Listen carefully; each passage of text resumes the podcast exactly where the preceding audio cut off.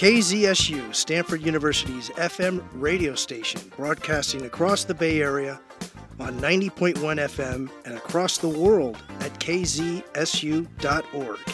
From the campus of Stanford University, this is the Modern Architect radio show and podcast, featuring one on one interviews with renowned and cutting edge architects, influencers, and sustainability leaders. The show and podcast will inform, educate, and illuminate the transformation, joy, and inspiration architecture brings to our cities, communities, and lives. Hosted by architecture aficionado and principal of Accurate Architectural, this is Tom Dioro. Thank you, Shay. For our guest today, please welcome Edgar Lopez, architect and city architect and deputy director for the city of San Francisco. Trained as an architect at UC Berkeley, Edgar joined DPW 27 years ago. He also helps make San Francisco one of the most beautiful, livable, vibrant, and sustainable cities in the world. You can find them on the web, sfpublicworks.org. That's sfpublicworks.org. Hello, Edgar. We're excited and honored for you to be on The Modern Architect today. Thank you, Tom. It's a pleasure to be here and to be your guest at KZSU. Thank you. Uh, Edgar, share with us a bit about how exciting and challenging it can be to help make and keep San Francisco architecturally one of the most beautiful and sustainable cities in the world. How do you do that? I know it's not an easy answer, but our audience is excited to hear about it. So, thank you. San Francisco is a unique city in in in, in the United States. We share uh, unique topography. We're a very small city, mm-hmm. seven mile, seven square miles, and we are land bound. We don't have a lot of space to grow. So the challenge of keeping San Francisco a vibrant city is um, is a real one in that we have to make sure that all of the projects that we build and all of the things that we do are delicately planned and they're executed uh, well so that they can add value to the fabric of San Francisco. Wow. How do you, I mean, what are some of the interesting challenges, say, in 2017, um, if you're at liberty to, to share it, that, that um, you know, a project in particular that you find challenging but you're interesting at the same time? So some of the challenges we're facing is to take into consideration climate, sea level rise. Okay. Uh, for uh, public buildings, we are at the moment designing a new firehouse, uh, a fireboat house along the Embarcadero. This is a project that uh, we're taking a unique approach. We're designing a firehouse on a floating barge that will adjust to sea level rise. Wow. Uh, so it's not the traditional type of project that is built over a pier, yeah. but it's one that is on a, on a floating barge that will go up and down as uh, climate changes over the next 50 to 100 years. Wow. Is it one of the first? It's the first. Oh, the uh, first. The first okay. firehouse that we have. Uh, that we know that is taking this approach. Uh, floating barges are not unique the application that we're taking for an essential facility such a firehouse is the first one that we're aware of. Oh, now how did that begin, become uh, possible? Even who thought of this? So we we started to think about uh, you know firehouses play uh, an essential role in in any municipality across the country, mm-hmm. and in San Francisco, where uh, the vast majority of our housing is made out of uh, wood frame. Um, we are very keenly aware of the risks that are associated with our housing stock and having a fire department that is equipped with the best uh, facilities to respond to emergencies. Mm-hmm. So our design team, uh, these are architects that are in-house at Public Works, uh, took on the challenge of how do we do this, and they were thinking outside the envelope and saying, literally yeah, we can't we, we can't take we cannot design this in a way that has been done before. We have to take a different approach. So we just started to embark on this. We're in the design phase of the project. Wow. Where is it going to be located? It's uh, right along the Embarcadero, Okay. adja- adjacent to the ferry building. So it's adjacent to the ferry building. Have you? Have you? Uh, has this got a lot of international attention? Not at the moment. Okay. Uh, at the moment, it's sort of in the quiet phase, and Okay. and uh, in the sense that it's still in the in the design phase. Although our local architectural critic uh, John King has already written about it uh, Okay. as one of San Francisco's responses to uh, climate change. Great. Now, uh, is there a person who was inspired in particular, or was it kind of a group that said, you know what, why don't we do this off land? It was not a single individual, but it was more of a team effort Okay. of uh, our engineers and architects thinking of how do we address this challenge, and um, their their solution is one that is again uh, has a- lot of opportunity for other municipalities and other folks to begin to use a, solu- uh, a project development that addresses a significant risk. Wow. Uh, now, what are the some of the other challenges that we talked about in the green room about really what you have to think of as the city architect for uh, my my take on it was you have to think uh, collectively for an entire population of how many people in San Francisco now approximately It's uh, less than 900,000, I believe. About Okay, less than- 850,000. so nearly a mil, 1 million people that you have to think collectively for uh, how do you handle that because that's uh, that seems pretty daunting It's, it's a big responsibility. The Yeah. way we approach uh, projects is to think that they are supposed to last for at least 100 years. We think multi generational.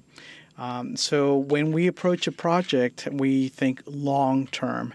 Not only is it solving the need of today, how is it also going to be uh, addressing future issues uh, related to transit, related to uh, population density? Uh, how are these buildings going to age so that they're not just look great while they're new, but they're also going to age gracefully and be sustainable? Yeah, what inspired you to become, you know, a city architect? Was it something you aspired to do, or um, So tell I- me a little bit about how that became? So like many architects Okay. you don't you start your career with a f- fascination about buildings um, i tell i tell my children and i tell my friends that i was born an architect i didn't i didn't choose to be an architect i was born one I Um, like that. so since Yeah. I was very little, uh, I had a fascination for drawing, for buildings, and it was just grew organically. And I'm lucky that I've ended up getting a job for public works in San Francisco and moving up the ranks to becoming the city architect. It's not something that I've sort of set a goal to be one. Okay. It's just uh an the opportunities that were afforded to me. Yeah. So when you see a prospective project, do you you you think a hundred years ahead to like how will this look? How will this be? How will this affect people a hundred years from now? Is that kind of a, a standard position you may have? So our projects, we um, we ask a lot of questions about whether we're renovating a Carnegie Library, whether we're building a new uh, clinic, whether we're building like new San Francisco Hospital, like we just finished. Uh, we ask a lot of questions about what is how does this project fit the community needs. How how is how are we going to deliver this project in a way that is sensible, that is contextual to the neighborhood, and that addresses a lot of needs that uh, we have as a city. Yeah. Are there more considerations or less uh, than in a private practice? Uh, out my, I would think there's actually more because you've got a lot more people to consider. So Yeah. I, I, I completely agree. Yeah. Uh, our projects uh, are have a public uh, purpose. So Okay. they're we are the buildings that we designed and that we build are meant to serve the taxpayers. Are supposed to serve the the communities, the visitors, and there's a great level of responsibility to make sure that um, they're delivered to the highest quality at the best value for the taxpayers. It's the highest quality at the best value for the taxpayer. Okay. And it, you, you say 100 years, but it sounds like you and I were talking earlier that it, you, you may even think even further than even 100 years. Yeah, Is that personal for you or, or well? is it a requirement? I, I would say that is for me personally, but also for um, you know, if all these projects are delivered in in a team effort. We hire consultants or we have our in-house architects, and we take the responsibility of uh, these public buildings uh, that are again that are supposed to be long-lasting. Uh, I tell folks that we build the most important buildings. These are buildings that are um, going to last 100 years. They're not supposed to be trendy. They're mm. not going to be torn down. Nobody's going to tear down City Hall. yeah. uh, and so we have to make uh, very good choices in terms of um, how these buildings are built. Um, we built again from anywhere from, uh, like I said, a, a, clinic to the California Academy of Sciences to um, San Francisco General Hospital. Yeah, how was that project to work on? So th- that was yeah. one of the uh, funnest projects that we've done. Um, the one of the approaches that we took on, on General Hospital is to uh, have a building that was base isolated. So we all know that San Francisco is in a seismic uh, zone, and so the approach of how is this building going to function after an earthquake, uh, our designers look at different options, and we settled on doing a base isolation project. Um, the project has now resulted in being a model for uh, other buildings around the world. Uh, we have wow, the pe- world. Around the yeah. world, we have uh, delegations that have come to visit anyway from Chile to Turkey, uh, in other places in, in Europe, who are looking at the technology of base isolation, um, so that they're face similar seismic challenges, and they're looking. Well, how did San Francisco deliver a critical care facility, and what was the thinking behind? Yeah. Now, how how long did that project did it take, or how what was the duration from kind of beginning to? So construction was yeah. uh, 48 months. Okay. And the planning phase was an equal amount of time. Okay. Uh, we had to build a, a, brand new hospital that was in the middle of an operating campus. So. Uh, building a hospital while maintaining operational 24/7 was obviously a challenge. Yeah. Uh, so we it, it, took a while to um, think strategically how we're going to place the the new uh, the new building. In fact, when we started uh, the site work, uh, we had to dig a big hole to uh, put the new building in place, and there were a lot of questions about utilities that run underneath. Yeah. Not knowing what is this, what what does this serve? I mean, wires that needed to be cut and and and pipes and things. Um, not a lot of very good records about if we cut this, are we going to put the other mm-hmm. hospital out of service? So a lot of very uh, careful work that needed to take place. A lot of considerations. Now that's just the, the hospital because uh, as an individual architect, some people that's all they would do. So you had other projects while you were still doing San Francisco General. Correct. In fact, uh, how do you manage this? This is just wild. No, it really is. It's uh, um, like... you know, it's a, a, a smart planning. Uh, okay. Part of uh, what we do is we try to hire good people and put people that have the right background in roles of responsibility so that they can guide these projects properly. Uh, okay. So it's a lot of consideration. Yeah. So even the the people that you choose are just as important, if not more important, than uh, the buildings themselves. Correct. So okay. we, we take a great deal of pride in saying that we uh, hire the best talent to deliver the most important projects. Yeah. Now back to this the seismic. How do you also account for that factor? Um, in the city of San Francisco. With that's with every project, correct? Correct. Yeah. So every project has to have that consideration into it. That being said, does that add to the project itself, or is it just part of the entire process? So in in San Francisco, we've learned to think of seismic considerations for all projects. Um, the building code uh, designates uh, essential facilities as those facilities that are supposed to provide service after a, a disaster. So those have special considerations. They are designed to withstand higher seismic forces, and they have to remain operational and have something of immediate mm-hmm. occupancy. Mm-hmm. Uh, so those projects, uh, again, they are designed with higher standards.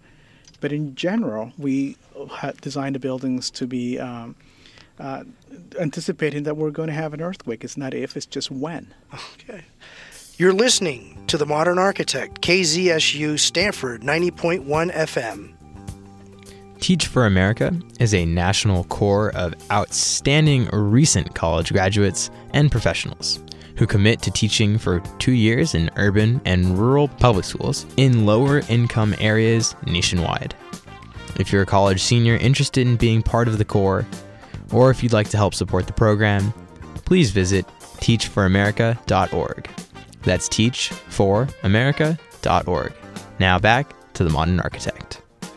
We're talking today with Edgar Lopez, City of San Francisco architect and deputy director for the City of San Francisco. You can find more information at SFDPW on their website at sfpublicworks.org. That is sfpublicworks.org. As we were talking, uh, Edgar, about the seismic uh, the challenges of the City of San Francisco and how it's built into every single project. And does it take that much more time than any other project if you built it, say, Sacramento or a city that doesn't have that challenges? Um, so it's built in. To, Cor- Correct. Our natural approach to doing projects already takes that into consideration. So we don't think that it's an adding an, a, another layer of design or complexity. It's already part of what we take into account when we design projects. Yeah. The history of San Francisco, do you also consider that? Um, keeping the integrity of the, the original structures, is that something that's important, or do you say, oh, no, we have a better design and we just go ahead with it? Or, no. Okay. Quite the opposite. So San Francisco has a rich history, and the projects that we do, we very much take into consideration the site conditions, the character of the neighborhood, the history of what has take what has existed in the neighborhood to make sure that we're not designing things that are out of character and that don't respect the historic fabric of the city. Uh, so that is very much something that is, is woven into the fabric of our designs yeah. to make sure that uh, we're uh, sensitive to the to the neighborhoods. Yeah. How do you also work with other uh, contractors or architects when they're from out of state and they may not have uh, built or worked uh, designed in San Francisco? Does is there kind of an education process that they that you have to uh, um, bring them up to speed, so to speak?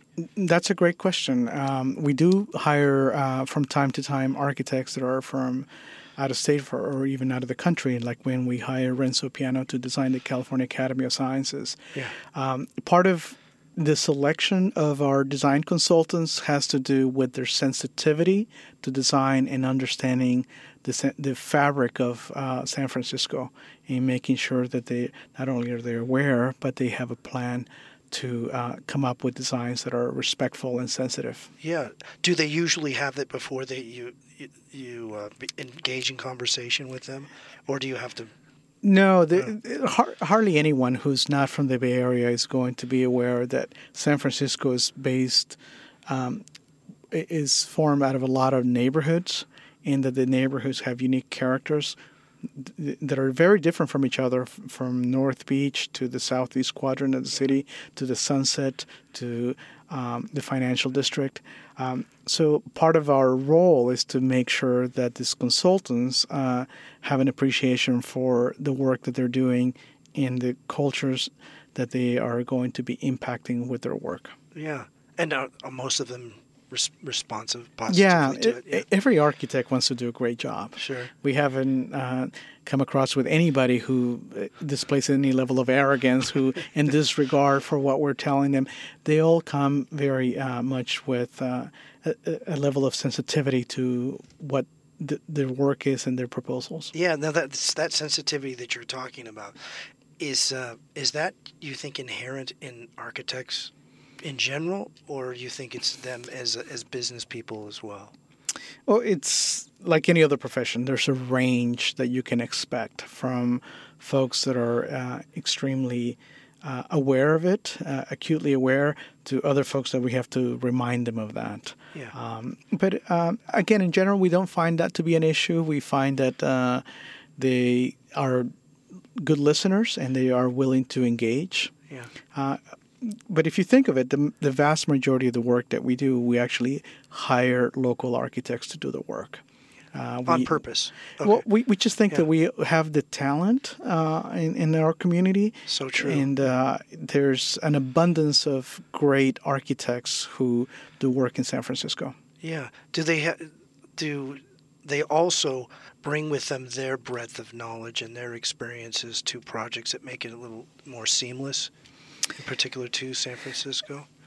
Yeah, they all come. Uh, you know, every individual has their own universe of the way they think, the way they practice architecture.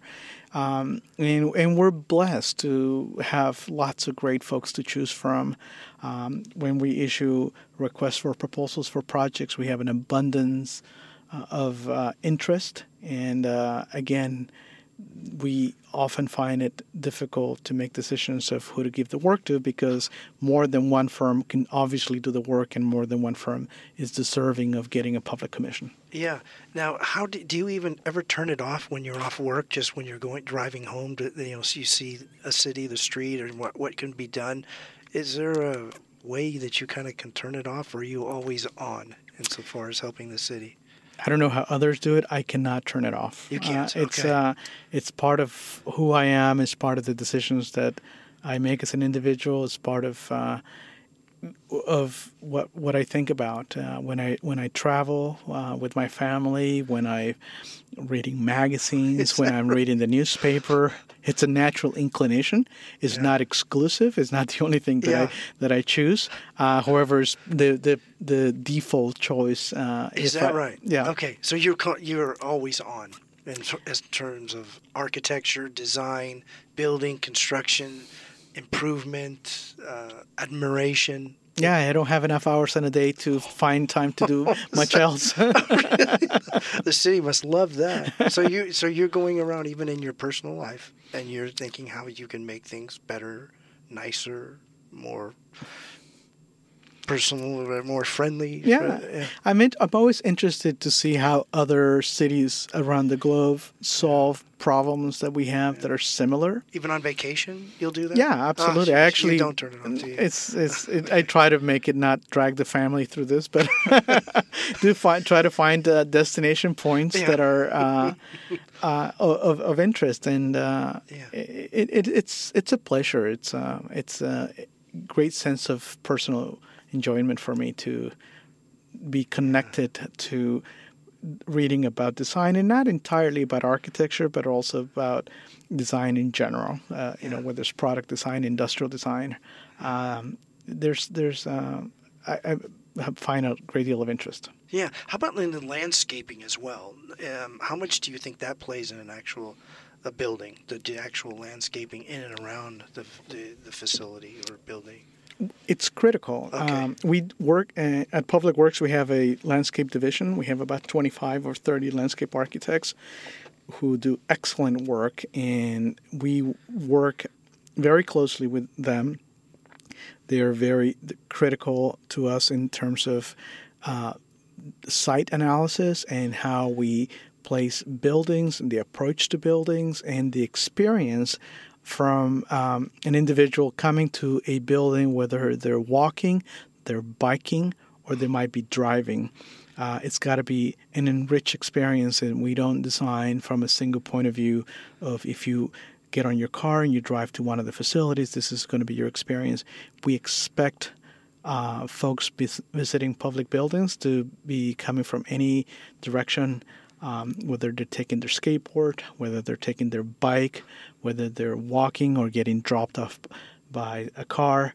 Um, and our landscape architects help us position buildings and the approach and experience to those buildings uh, to make sure that it's as successful as the building. Yeah. Now, how's how important is sustainability? I know it's obvious, but in particular, San Francisco, from my my experience is uh, one of the world's leading sustainable cities. And if that's true, why is it? Obviously, sustainability is hugely important to us. Um, we have um, in San Francisco, we have uh, an ordinance that requires buildings to be sustainable, uh, requires that you know the what used to be um, standards of sustainability. Uh, they were folks were trying to figure out how do I make this building sustainable. We're way past that. We're it's it's part it's a, it's a given that our buildings are going to be energy efficient, and now we're looking at pro- uh, buildings that are going to be net zero. They're going to produce Oh, yeah. power and in amounts that are equal to their own consumption. Yeah. So that's we're already heading in the direction that is well well beyond um, just the initial sustainability practice. So net. ze- Speaking of net zero, there's something I'm not as familiar with, and uh, correct me if I'm wrong. But net zero thirty is that a uh, a program to? That's an international goal. Okay, it's an to to try to make sure that uh, we are building buildings that are not using more energy than they're than they're producing themselves. Okay. Um, so we are if if we build the, the first sustainable high rise uh, municipal high rise in San Francisco, finished it about nine years ago for the Public Utilities Commission, and we knew that it had to be a model of sustainability because the agency that ha- is housed in that building is one that promotes conserving water and conserving power. So that their building um, is one that not only uh, generates power through photovoltaics and wind power turbines, but it also uh, recycles water to turns brown water into recyclable water, and it flushes the uh, it's used the water is used to flush toilets and to grow plants in front of the building, uh, and that was nine years ago. Since then, we've now done other projects that are have even more cutting edge uh, practices. Like how? What kind of? How much further or even better can we go? Uh, it's it's getting into um, the level of, of recyclable materials. Is getting into using more uh, efficient uh, photovoltaic panels. Um, so we are constantly thinking about the latest technology to use in our buildings. Wow. Does uh, do they do you find them? Do you seek them out, or people come to you? How does it work to where you know what's the latest technology? Uh, it's interactive. Uh, Okay. We, uh, you know, I mentioned earlier, we ask a lot of questions. We ask, uh, we can't be at the forefront of everything, so we seek advice of other folks that are making cutting edge uh, tools. Um, you know, for whether it's in the design phase, uh, whether we're using BIM, building information modeling, for how buildings are getting designed, so they um, are coordinated three dimensionally, so that we end up spending less waste as we build these buildings. Uh, so that's a form of sustainability. Sure. Yeah. Uh, that we were one of the first a- uh, public agencies that require that our design consultants and our builders would use uh, 3D modeling uh, to eliminate waste uh, and deliver these projects in the most cost-effective way for the taxpayers. Wow. Do, are other cities looking at uh, the city as well for their their infrastructure and their projects We as, do, as, a, as a model to? we we get questions from other municipalities, folks that want to come and take a look at the our uh, design and construction practices and how we're delivering projects. We're very collaborative. Uh, we try to make sure that what we're doing can be replicated. Yeah. Uh, we're not just thinking of San Francisco, but models of sustainability that can be duplicated anywhere else. Yeah. Now, the, the, how many projects uh, on a yearly basis do you have an average number of projects that you're you're either capable of working with or you you like working with? So in public works, we have about 450 active projects at any given time. So we have um, uh, about four billion dollars of uh, capital projects under management. That's In the- four billion. Yeah. Okay. Wow. And uh, we, the projects range from small little tenant improvements to uh, major capital projects, um, and quite the gamut of projects, which is exciting. Yeah. That we're not just doing the big projects; the little projects Yeah. matter a lot. It, how is it, what's so exciting about uh, some projects versus, uh, especially at 450 projects? How do you manage all that? That's kind of mind blowing. So we have a we have a staff uh, Okay. of our in-house architects, engineers, and managers. Uh, not all of the projects are done design in house. So many of them are designed by consultants. Okay. So we manage a portfolio um, that go uh, ranges from uh, infrastructure projects, uh, sewer and and water lines to building projects. Um, so how do we manage it? Is uh, we have a lot. We've been Public Works has been around for more than hundred years. Yeah. And that being said, that hundred years you're looking again hundred years ahead, so that the next people um, have an easier time or more uh, make it um, definitely easier than it is now. How do you? Uh, wow, that just seems I'm still stuck on that 450 projects a year. Now, you, do you have to oversee all of them in some way or capacity? So, of the 450 projects, um, about 200 of them are architecture projects. The other are uh, engineering projects. Okay. So I don't have direct responsibility for the engineering projects. However, they're always intertwined. If we're doing a sewer replacement line, it's serving buildings.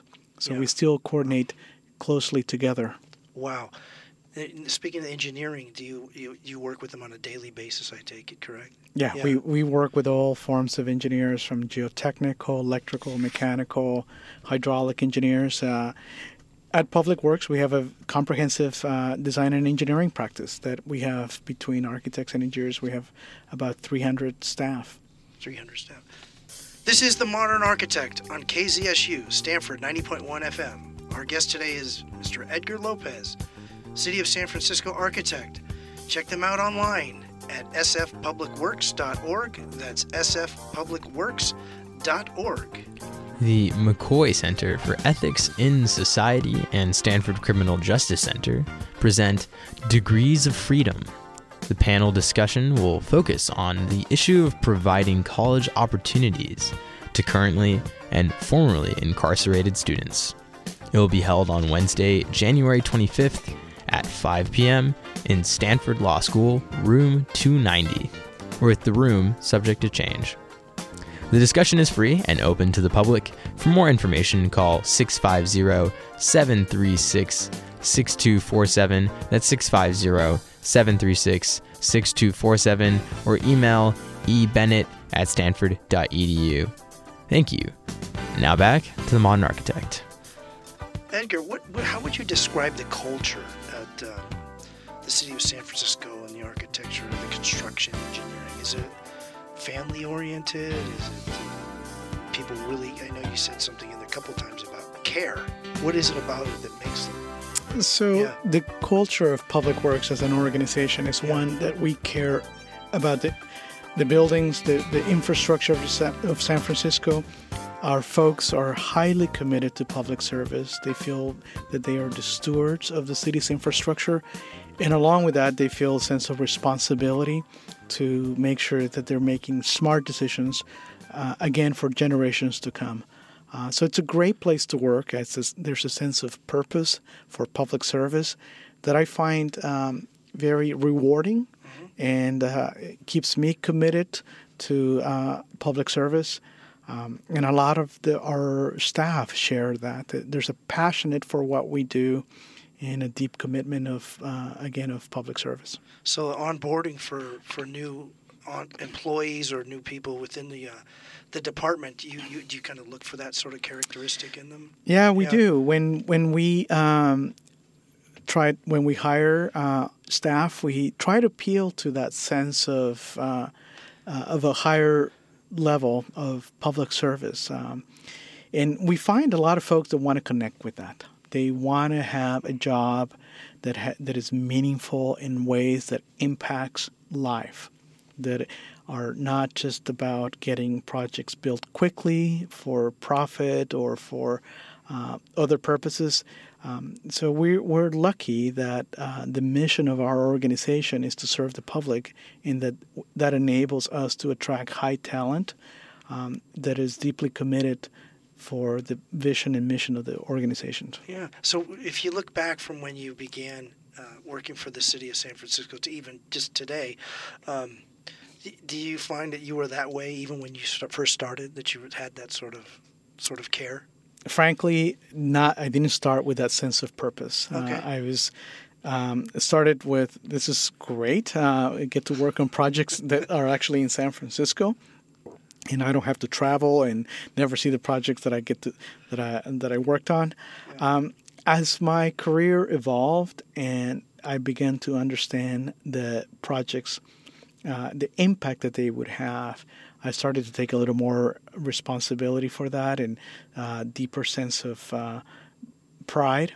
And today, I, I feel blessed every day that I actually can get up and go to work for an organization and have a sense of purpose that is fulfilling. Yeah. That being said, so you do go around San Francisco. There is no off button for you, No. okay. So so you're uh, you're you work twenty four seven in essence.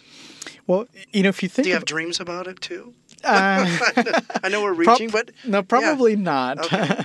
Um, so I, I work for an organization that is a 24/7 organization. So Public Works, uh, in addition to what we've been talking about of designing buildings and infrastructure, we're also an organization that maintains the streets, the sidewalks, the right of way.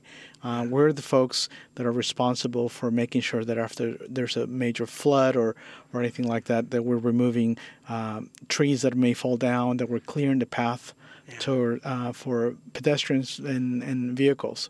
So there's another component to what I do, in, Oh, yeah. in which is being part of an organization that is 24/7 and being able to uh, be available as a re- first responder in case of an emergency. So you always have to have that mindset of being a first responder as well as getting buildings built. Correct. So, I my role in event of a natural disaster moves away from being the city architect to being uh, a first responder and helping the city for to recover and begin to think of how we're going to inspect public buildings, how we're going to open up the roads, how we're going to make sure that the uh, the uh, you know firehouses, hospitals, clinics, and so on are functional to provide uh, service. Wow. So is that is that part of your training or is it, it was It's part of our training. It's Okay. part of uh, what we do. All of our employees uh, have a, a in their job classification and their uh, job description is that in the event of a natural disaster, they re, they move away from their day to day function to become uh, part of a larger unit of, of responders in, in San Francisco. So did they have a specific assignments or We do. Our, Okay. uh, our organizational chart shows your date, time, job, and then shows also what your function will become in, in case of an event.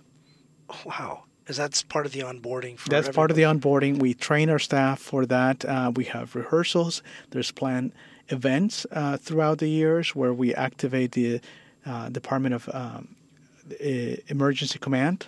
Okay. and uh, we bring folks and we rotate them. We teach them how to use, how to communicate with operations, and how to do logistics, how to do look at the map of San Francisco, and how we would deploy our uh, wor- uh, staff to different types of assignments. So you're ready at any moment. Yeah, to- to and we and we take advantage of all the planned events such as you know uh, Halloween, uh, the Bay to Breakers, and Yeah. all these uh, events that draw thousands of people in San Francisco, and we use those as opportunities to train. Oh wow, that's great. So who inspires you to to do this? Do you have a? Yeah, you mentioned Renzo Piano, um, but I, I don't know if he's a, an inspiration source. Who? What? Any architects in particular that inspire you, or just people that, that inspire? you? So, in architecture, there's Yeah. great architects whose work I admire. For uh, Renzo Piano being one of them.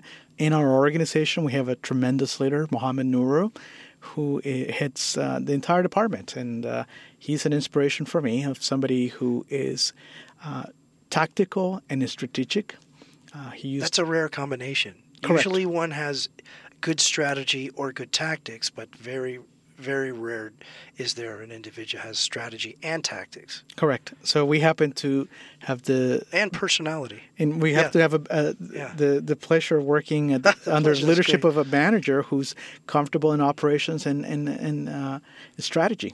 Yeah. He commands a, a workforce of more than thirteen hundred employees. Um, about a thousand of them, or, or nine hundred, are in operations, and the rest of are in, prof- in the areas of architecture and engineering. Uh, so we're a pretty diverse department with uh, different uh, work than most organizations would typically have. Yeah. Sounds like very dynamic. Is that a, that sounds like a requirement actually, rather than a It's dynamic and it's Okay. it's, it's it's almost a requirement of the job, and it's it's exciting and it keeps it fresh and uh, and it's invigorating. yeah. And the- the city being such uh, one of the world's largest tourist destination, does that also help uh, keep that sort of dynamic mindset always fresh? Yeah, it's Uh, you're absolutely right. The number one industry in San Francisco is tourism. Right now, we're building a, uh, uh, an expansion to the Moscone Convention Center, where it's about uh, it's a 550 million dollar job. It's we're adding about 400,000 square feet to the to the building, and it's in the right in the heart of San Francisco, uh, near the hotels. Uh, and it's an interesting project. Uh, that thinking of tourism, is Moscone um, Center. It's one of the major attractions for uh, San Francisco. A lot of business travelers come for right, for yeah. conventions, and uh, we're having to do this major addition that I, I invite you to come over and take a look at one point Thank you. Love to. uh, that we are we will have four or five hundred workers on site that will be working very long hours, sometimes twenty hours a day, two 10 hour shifts, and they all have to stop and disappear and go away because we have a convention coming up in two days, and we need literally have to shut down, host the convention, and uh, remobilize back to pick up where they left. How do they do that seamlessly? Oh, it's Yeah. it's mapped with military precision. Wow. Is is that is that common for some projects in San Francisco, or in particular to the Moscone Center because of the uh, convention? Moscone touches in many dimensions that other projects normally wouldn't. Okay. But by and large, a lot of the work that we have to do um, has to be done in a way that doesn't impact day to day functions. Whether we're repaving a, a road, whether we're building uh, uh, a new facility, we we can't we don't have the luxury to put a you know a perimeter fence uh, and just impact the neighborhood. Uh, so we are very deliberate of when we start construction and try to get out as quickly as possible. Uh, quite often, we're doing work in, in neighborhoods. We're doing for example, a firehouse. We don't allow the contractors to mobilize on site until they have all their equipment and their materials ready. So we close the firehouse and mo- we move in and do the work as quickly as possible and get out uh, because we're taking a neighborhood asset out of commission. Uh, so we can't afford to be close the station and then find out that there's delays in getting the materials or any sort of thing like that. Wow. It sounds like very people first. Absolutely. okay. It's absolutely it's, Yeah. it's keeping in mind who the customer is, and the Yeah. customer is the San Francisco residents and visitors. Oh, and it never goes away. It's 24 7. As much as businesses and retail may stop, you still have to. Yeah, and that's what keeps it exciting. Yeah, I'll say. How do you get them to the, that, that the precision that you talked about? Was that be someone implements that, or or that's just a standard way that you uh, Uh, you operate? we set it as a standard of Okay. project delivery. We look at uh, getting things not only done on time, but doing uh, a, making a lot of strategic decisions to have the minimal impact on, in the neighborhoods. Yeah. And the, speaking of the neighborhoods, that's considered in every project that you do. Yeah. We, we think about all these things of uh, when are we going to start the construction, uh, what are the, uh, the the types of impacts that we're going to have. If it's project, for example, that might be in the on the same route as uh, uh, the Bay to Breakers. Okay. Uh, take into consideration that's a planned event that draws tens of thousands of people.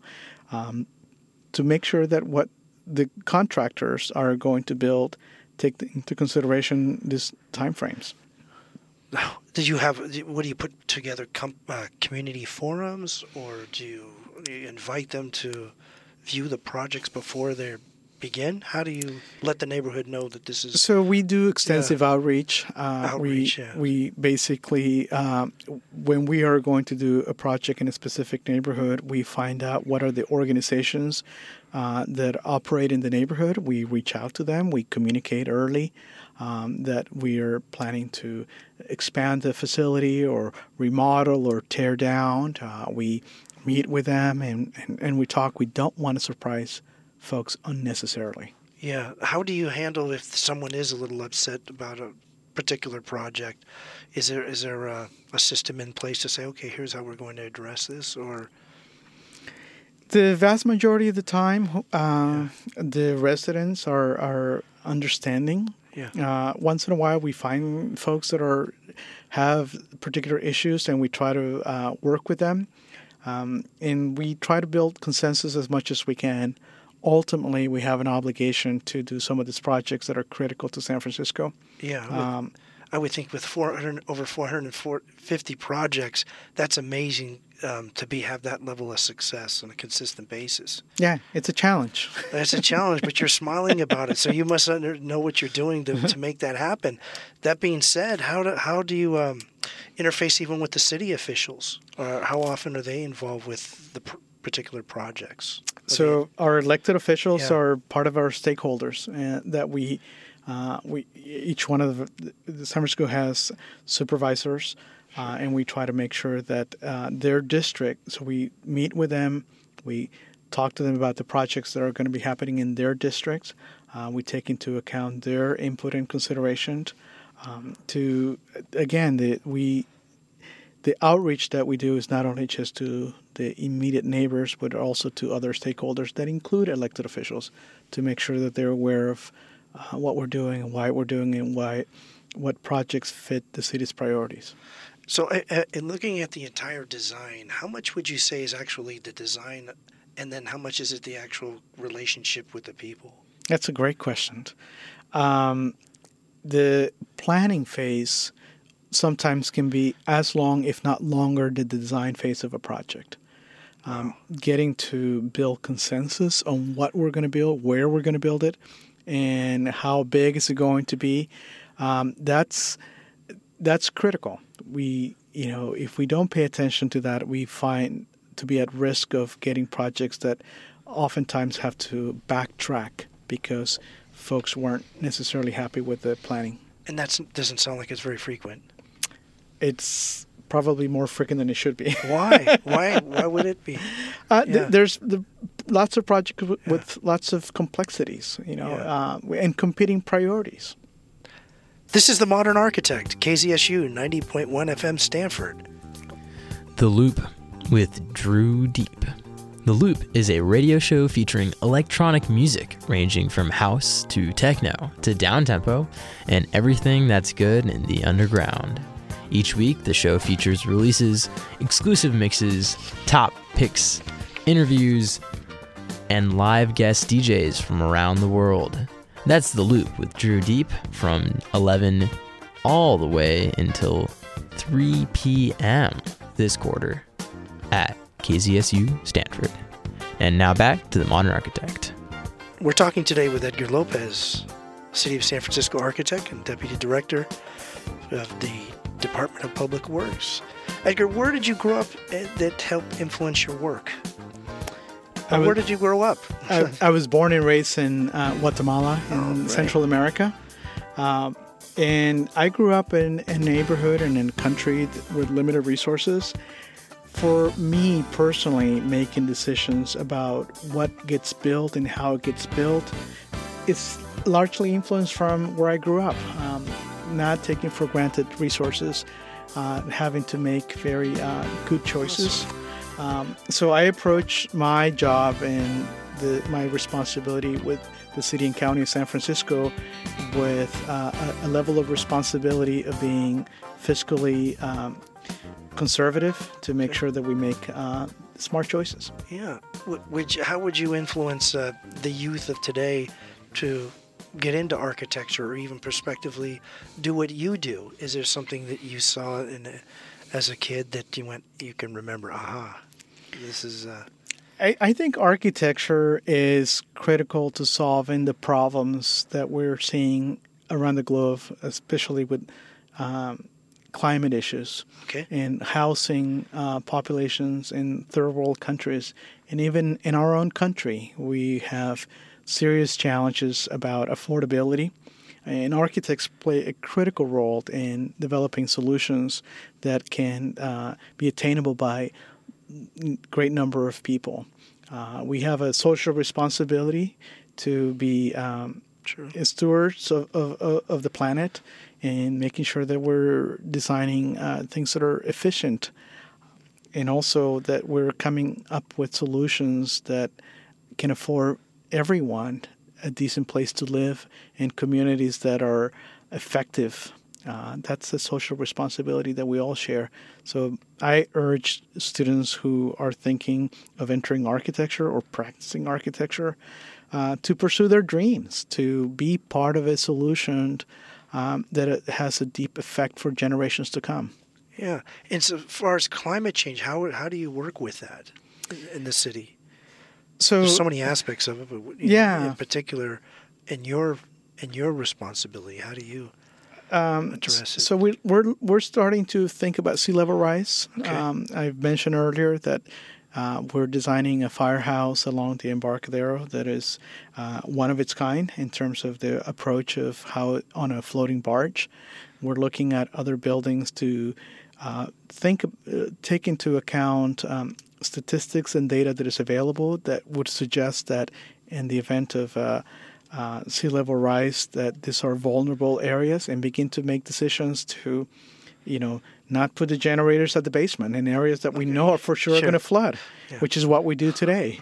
Yeah. um, you know, and these are, uh, and what would happen if uh, the first floor was flooded? How do we not put the building critical facilities in a in an area that is going to be vulnerable?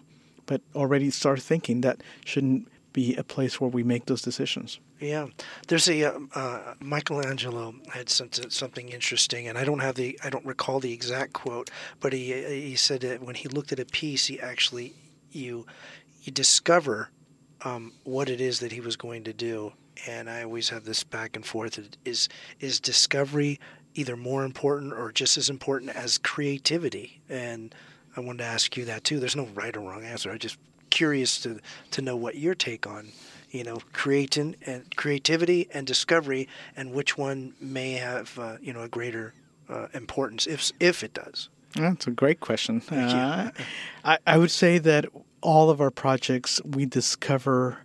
Um, I think they go hand in hand. Okay. Uh, you're uh, as you begin to understand the problem that you're trying to solve, as you begin to f- formulate answers to that, you're beginning to discover layers of uh, and solutions that begin to address the problem. Um, so I don't know that I could differentiate the discovery or creativity. Yeah.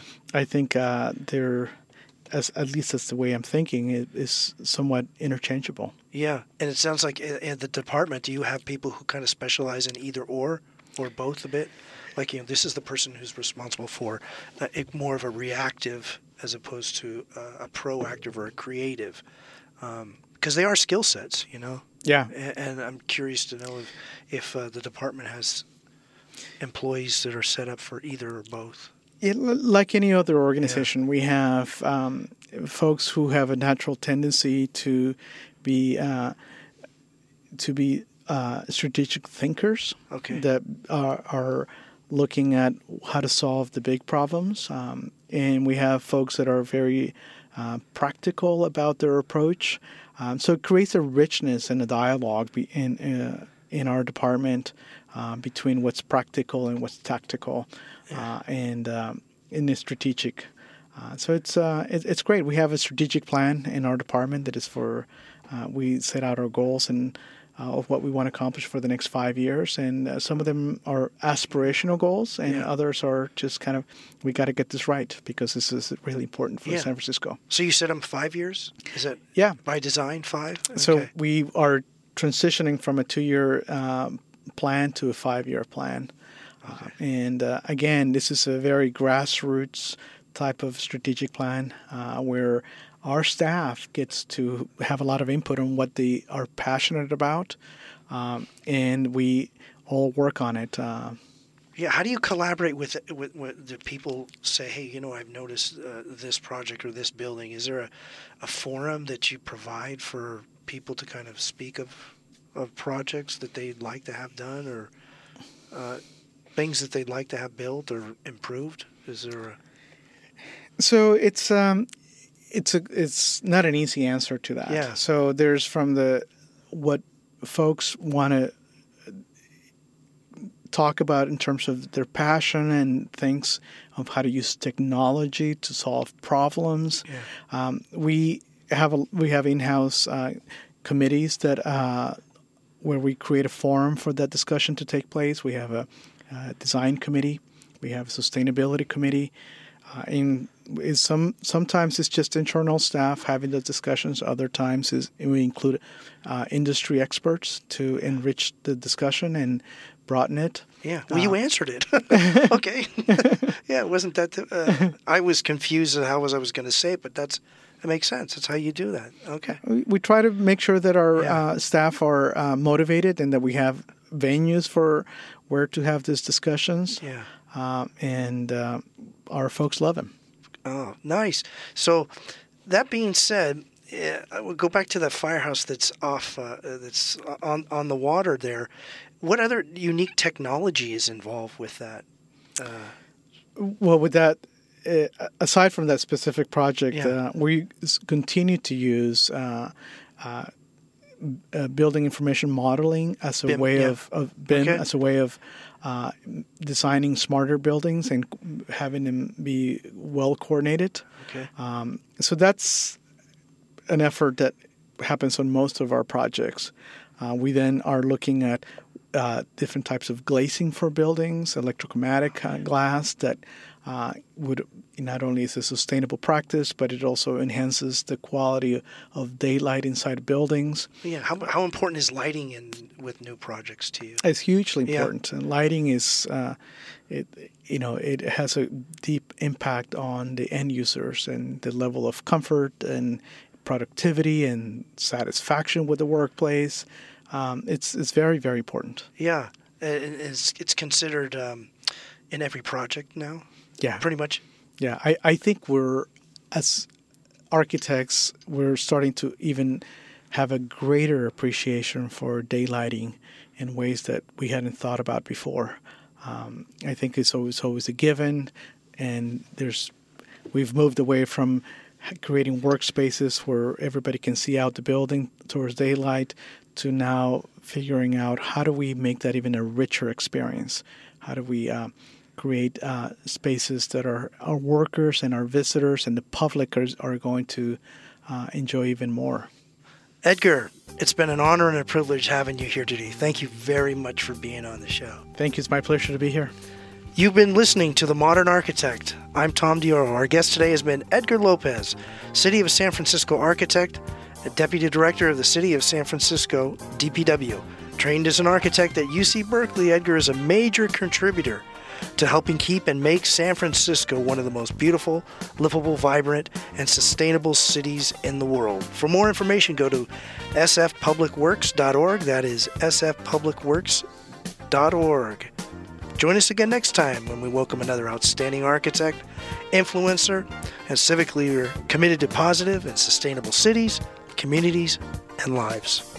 The Modern Architect is recorded at Stanford University in Palo Alto, California, and is a production of KZSU Radio. The recording engineer is Akshay Jaggi, assistant engineer is McGregor Joyner, and we're all assisted by Bryce Carter. Production manager is Akshay, and the executive producer and host of The Modern Architect is Tom Dioro. Thanks for tuning in, and listen in next week for The Modern Architect.